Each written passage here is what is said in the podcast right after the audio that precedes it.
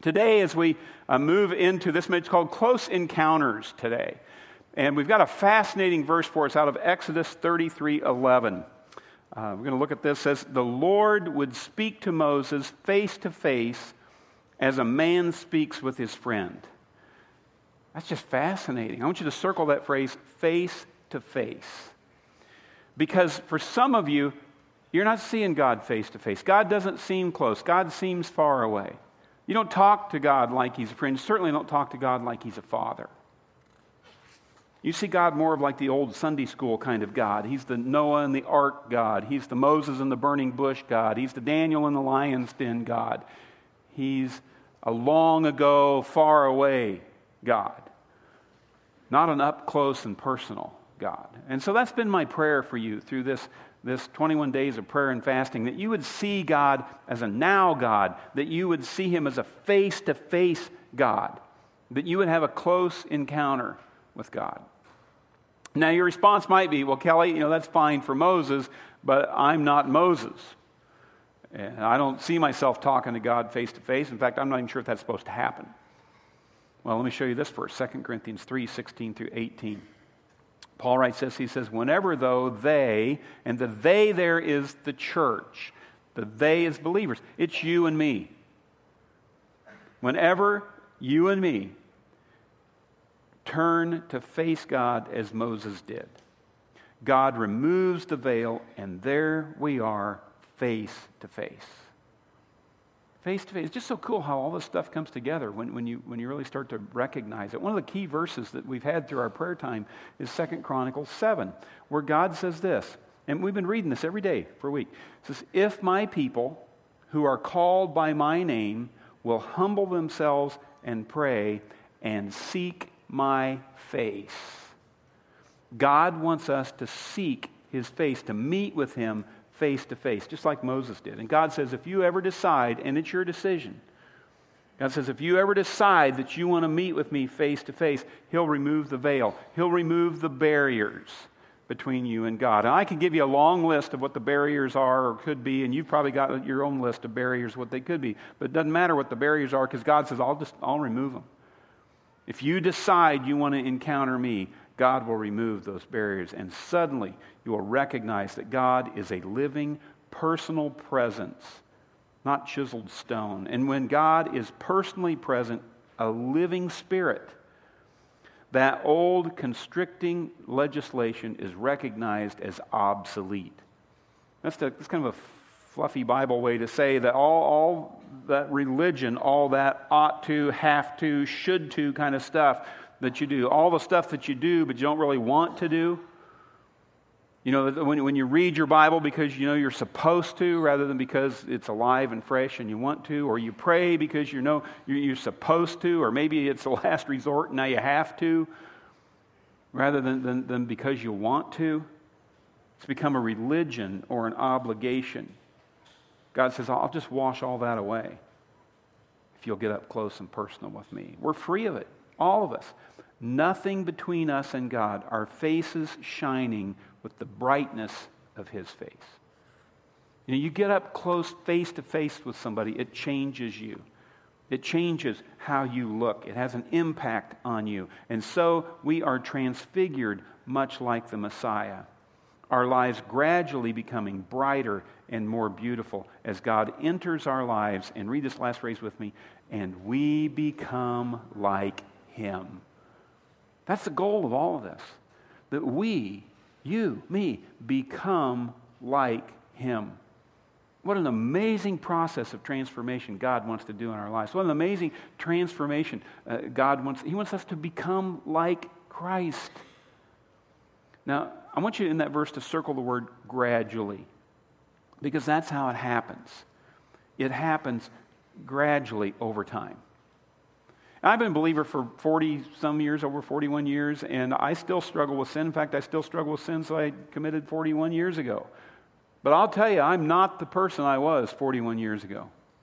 I am not. And if I would have stayed on my track, I would have destroyed my life. But I didn't stay on my track. I had an encounter with Jesus Christ, and for 41 years I've been trying to meet God face to face. And because of that, I didn't destroy my life. I have a great life. And you can have a great life too. And many of you know that because you've had your encounter with Christ along the way, and He has just blessed you and given you a good life. And you're not like you, you're becoming more and more like Him all the time.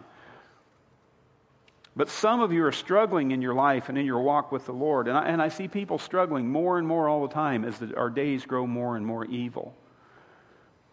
So, why are we struggling? On your notes.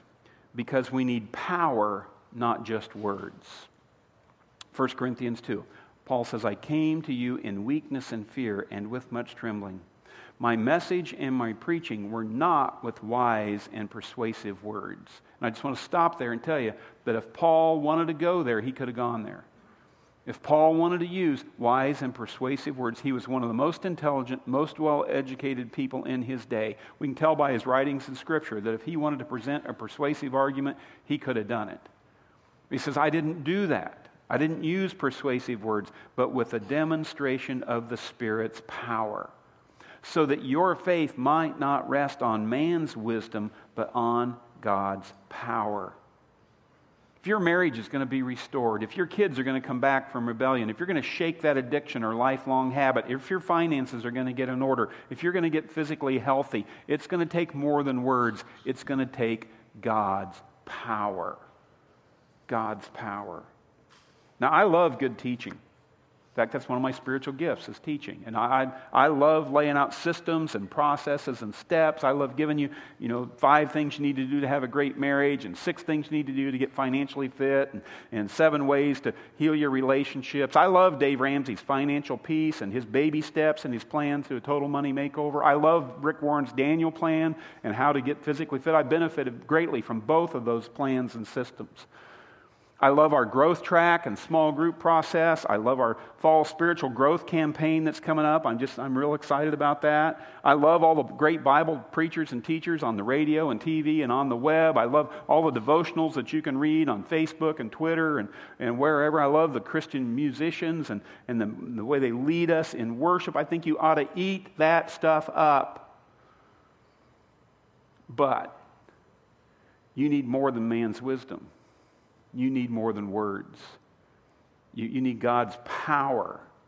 You need a close encounter if you're going to change. Because look at this next one. We need an encounter, not just an explanation. Because a personal encounter trumps the finest argument. Personal encounter trumps it. That, that, that's why the Bible is full of stories who people encountered God like the blind man that Jesus healed. And then Jesus' enemies, the religious leaders, they drug him in and they started quizzing him about who he thought Jesus was. And they wanted to, to you know, use him to trap Jesus. It says finally they turned again to the blind man. What have you to say about him? He replied, Whether he's a sinner or not, I don't know. One thing I do know I was blind, but now I see. He had an encounter. He didn't have an explanation for it, but he had an encounter, changed his life. And some of you are like that. You, you, have had an encounter. You've had an encounter with Jesus Christ and His church, and people say, Well, why do you go to that church over there? What do they believe? What do they believe about this or that or the other thing? And you're like, I don't know. I just know that uh, my life used to be a mess, and now it's better. I know I used to hate to go to church, and now I can't wait. I don't have an explanation. I've had an encounter. Third thing you need we need presence, not just practice presence, not just practice. Now, circle the words not just, because we need practice. We, we, we need to practice our Christian faith. We need to do, but we need much more than practice. And some of you have been practicing your Christian faith for so long that you've gotten into a, a spiritual routine and you're just going through the motions. Now, you need routine and you need motions, but you need more than routine and more than motions. Because you can show up here every week or every other week or once a month or Christmas and Easter, whatever your pattern is. And you, you can uh, read your Bible every day or, you know, once a week or once a month or whatever. You know, you can read your favorite devotional whenever you do it. You can do those things. You can pray here and there. You can do, and you can check it off your list, your to do list. But the truth is, you're getting nothing out of it because there's something dead inside. That's the problem. Some of you are desperate to meet God face to face. Look at Romans 8:11. It says it stands to reason, doesn't it, that if the alive and present God who raised Jesus from the dead moves into your life, he'll do the same thing in you that he did in Jesus, bringing you alive to himself. When God lives and breathes in you, and he does as surely as he did in Jesus, you are delivered from that dead life. With His Spirit living in you, your body will be as alive as Christ. God can raise a dead man, He can raise a dead marriage. God can raise a dead man, He can raise a dead checkbook, He can raise a dead career. It can happen. Can happen in your life. But how? How? That's the question. So, for the next three weeks in this series, I want to share with you encounter stories from the Bible. Because I figure if we can look at, at, at, these encounters with God, maybe we can learn something from them. So, today we're going to start with Jacob's close encounter. It's found in Genesis 32. In fact, this is the first time in the Bible that the phrase face to face is mentioned. There's a law in Bible study uh, known as the law of first mention. If you want to know what a, a, concept means in the Bible, you go back to the place where it was first mentioned, because that'll give you the purest form of what that concept means. And so this is the first mention of the term face to face, a face to face encounter with God. So, a little background on this story Jacob is Abraham's grandson. You have Abraham, Isaac, and Jacob. Jacob's one of uh, twin sons of Isaac and his wife Rebekah. Jacob and his um, brother Esau. They were twins, but they weren't identical twins. We have identical twins in our family, and it's pretty cool. But Esau, they weren't identical. Esau was this big, strapping, ruddy, masculine, hairy, hunter kind of a guy, and Jacob wasn't. Okay? That's all I'm going to say about that. So Esau became more of uh, Abraham's favorite, and Jacob became more of a mama's boy. And it really created a father wound in Jacob. Jacob's name means deceiver, and he started to live out the meaning of his name. He even went so far as to cheat Esau out of his birthright. Even though they were twins, Esau was born first, and Esau rightfully deserved the birthright, the blessing from Abraham. But Jacob conspired uh, with his mother and cheated Esau out of his, out of his birthright and and tricked Abraham. I mean, there's just tons of family dysfunction going on here. And there got to be this wedge between Jacob and Esau to the point that Jacob had to flee for his life. So Jacob ran off to his uncle Laban and he fell in love with one of Laban's daughters. And Laban told him he could marry her if he'd work seven years for her. And so Jacob worked seven years for her. And then on the wedding night, Laban slipped in kind of the ugly daughter so you guys really need to read your Bible. There's just amazing stuff in there. I mean, these are cousins. I mean, this is just this is amazing stuff. And, and, so and then so Jacob married her, and then he had to work another seven years in order to marry the daughter that he really wanted to marry. So Jacob has this falling out with Laban, and he, one night he packs up the daughters, who are now his wives. He packs up his servants, packs up his shepherds, his sheep, and his goats, and they sneak away in the night. Jacob's on the run because he's in trouble. That's what we do when we get in trouble. We run. That's what you and I do. Truth is, as humans, that's what we're wired up to do when we're in trouble. The question isn't, are we going to run? Because that's just natural. The question is, where are we going to run to? Are we going to run to God or are we going to run away from God? Proverbs 18:10, one of our prayer verses this week. God's name is a place of protection. The righteous can run there and be safe. I mean, you got to run to God. But Jacob is running away from Laban.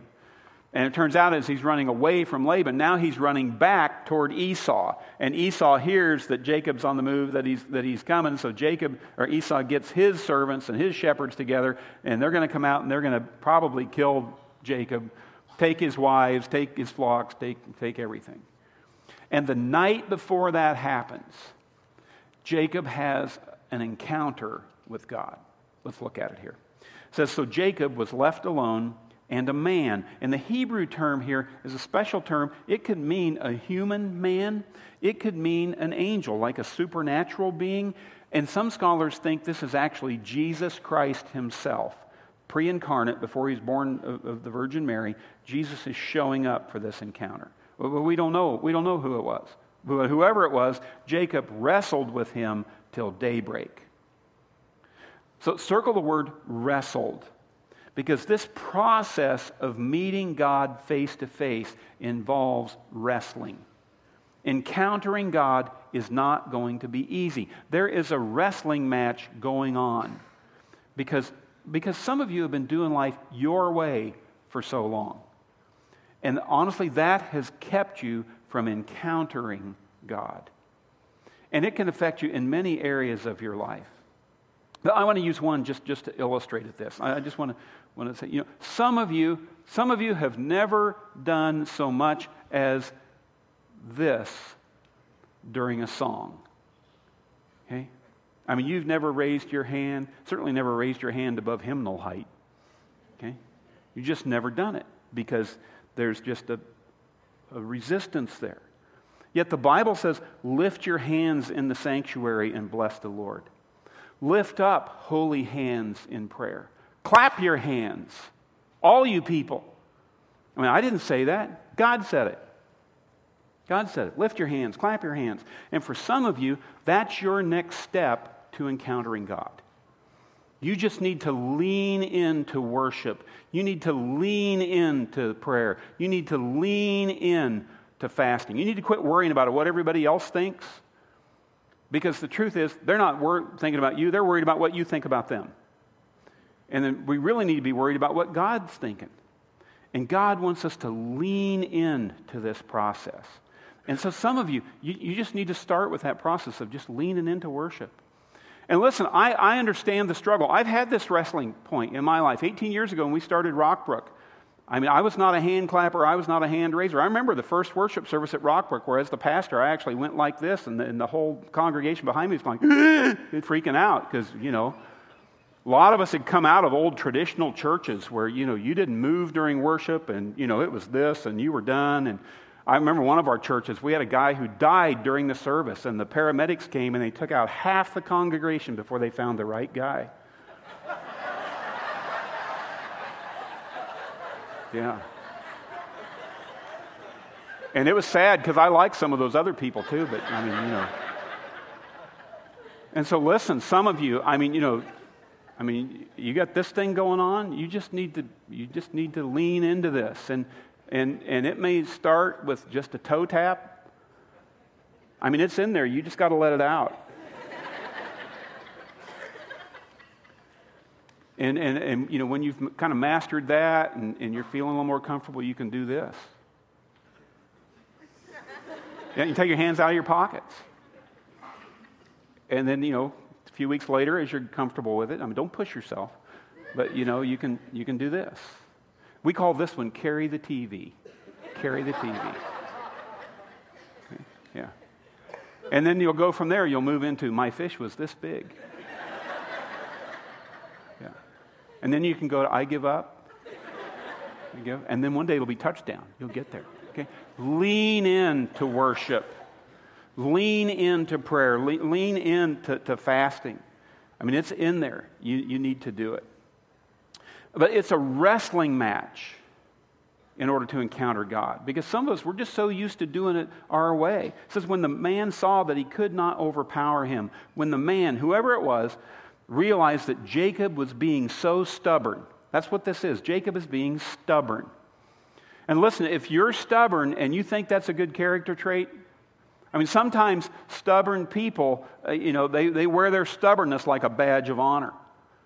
You know, but if you're stubborn, you need to realize two things. Number one, you need to realize that stubbornness is only seen as a virtue by the person who's stubborn.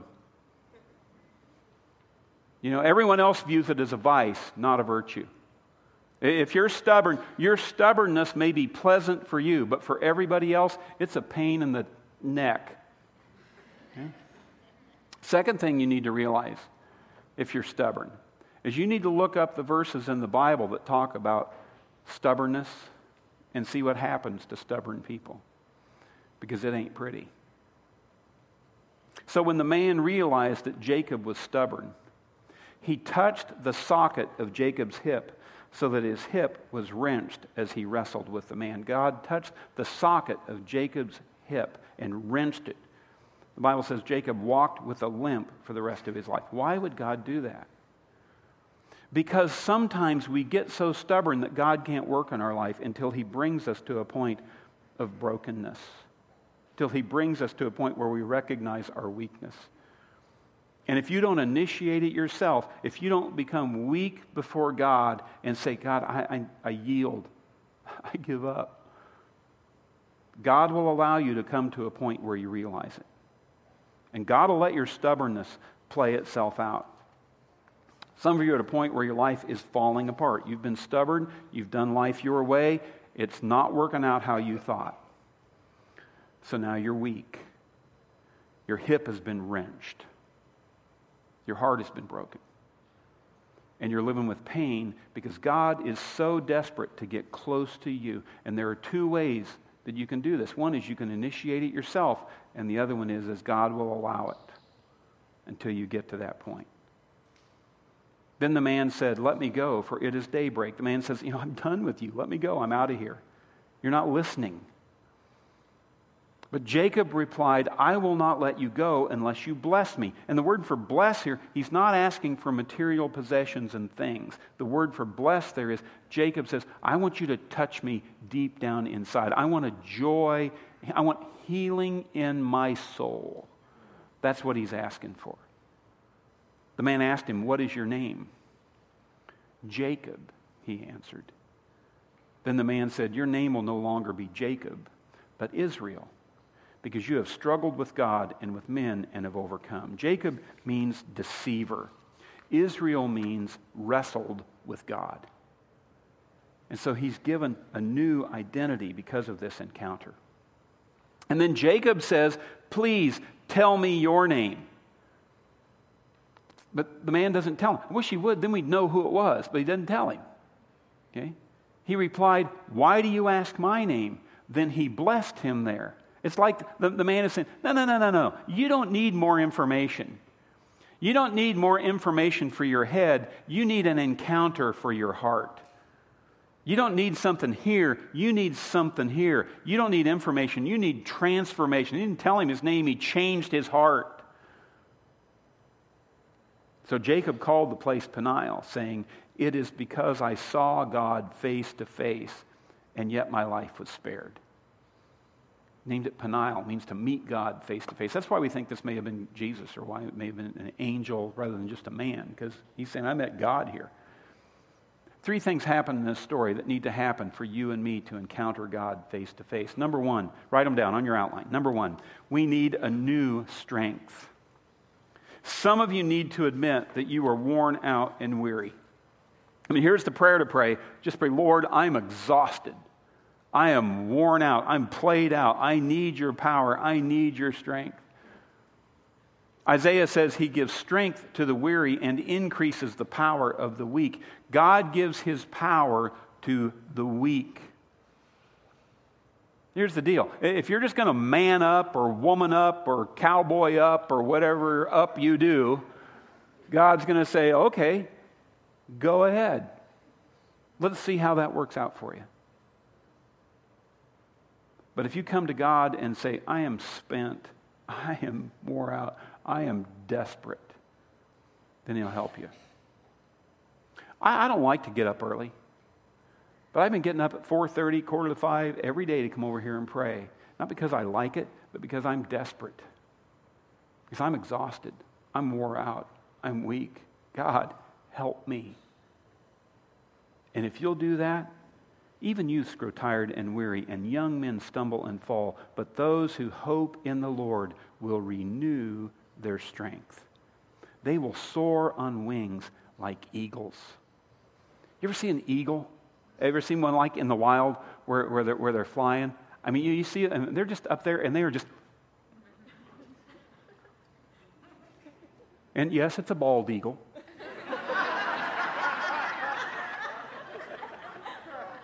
But you know, you watch them, and man, they, they just work it this way, and then they work it this way. And I just, I, the one I love is when they just hang. I mean, it's just amazing, amazing to watch. And you know, you look at every other bird, and every other bird, they're like,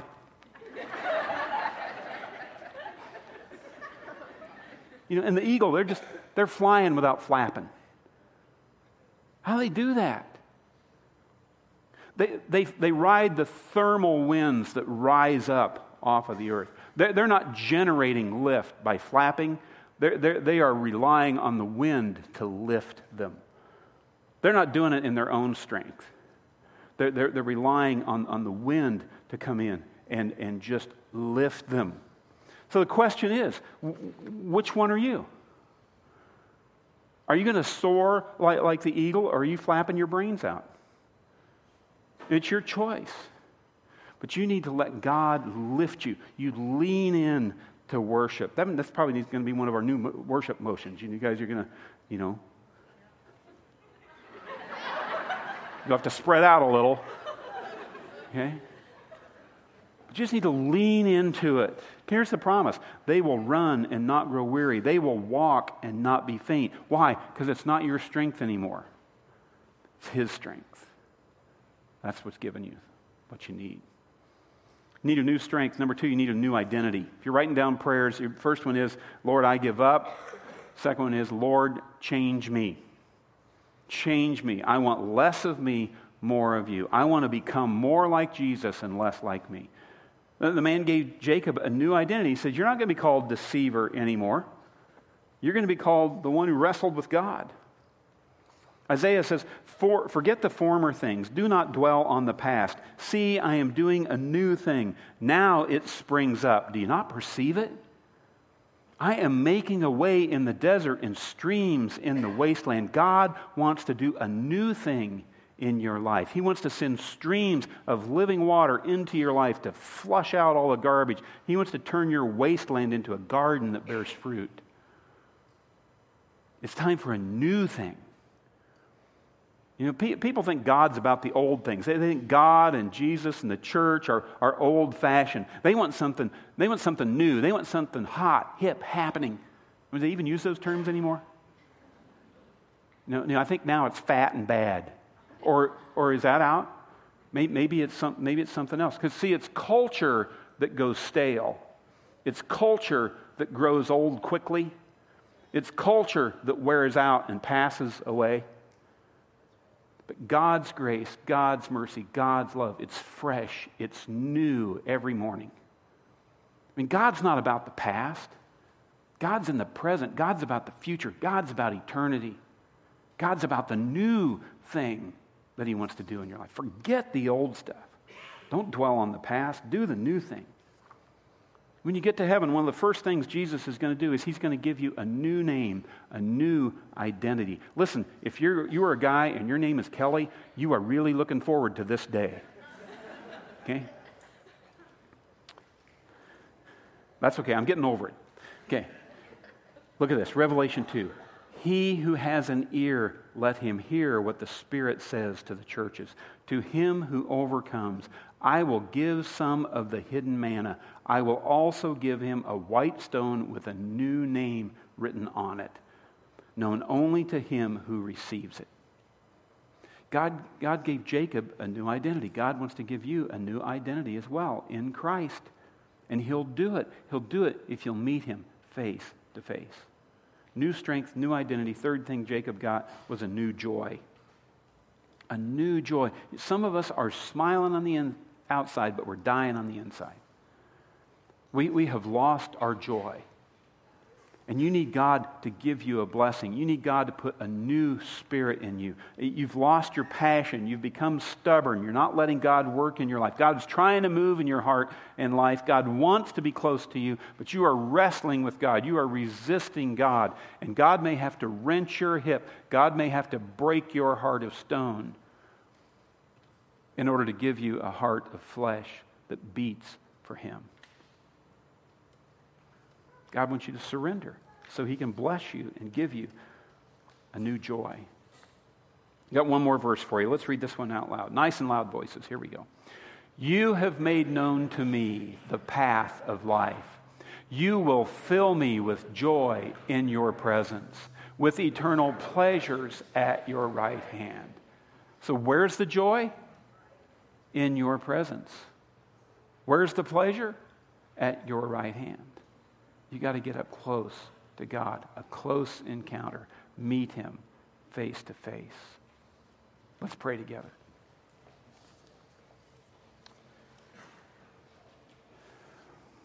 Some of you, you right, right where you're seated, you just need to make a decision today in this moment. You need to make a decision for the Lord that you're going to seek Him, seek His face. And some of you are lost. You are, you are far from the Lord. You don't even know Him. And so you need to repent of your sin and, and ask God to come in and forgive your sin. If you're carrying guilt and shame, if you feel the pain and stain and the yuck of your sin, you don't have to feel it one more moment because Jesus Christ paid for it. And God longs to forgive you.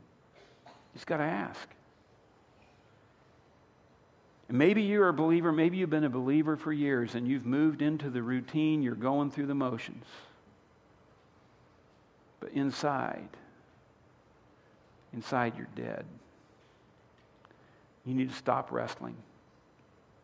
You stop resisting and you need to lean in. Lean in to the new strength, the new identity, the new joy that God offers to you. God, I pray you'd help us to meet you face to face in worship, in prayer, in fasting, in every area of our life. We ask it in Jesus' name. Amen.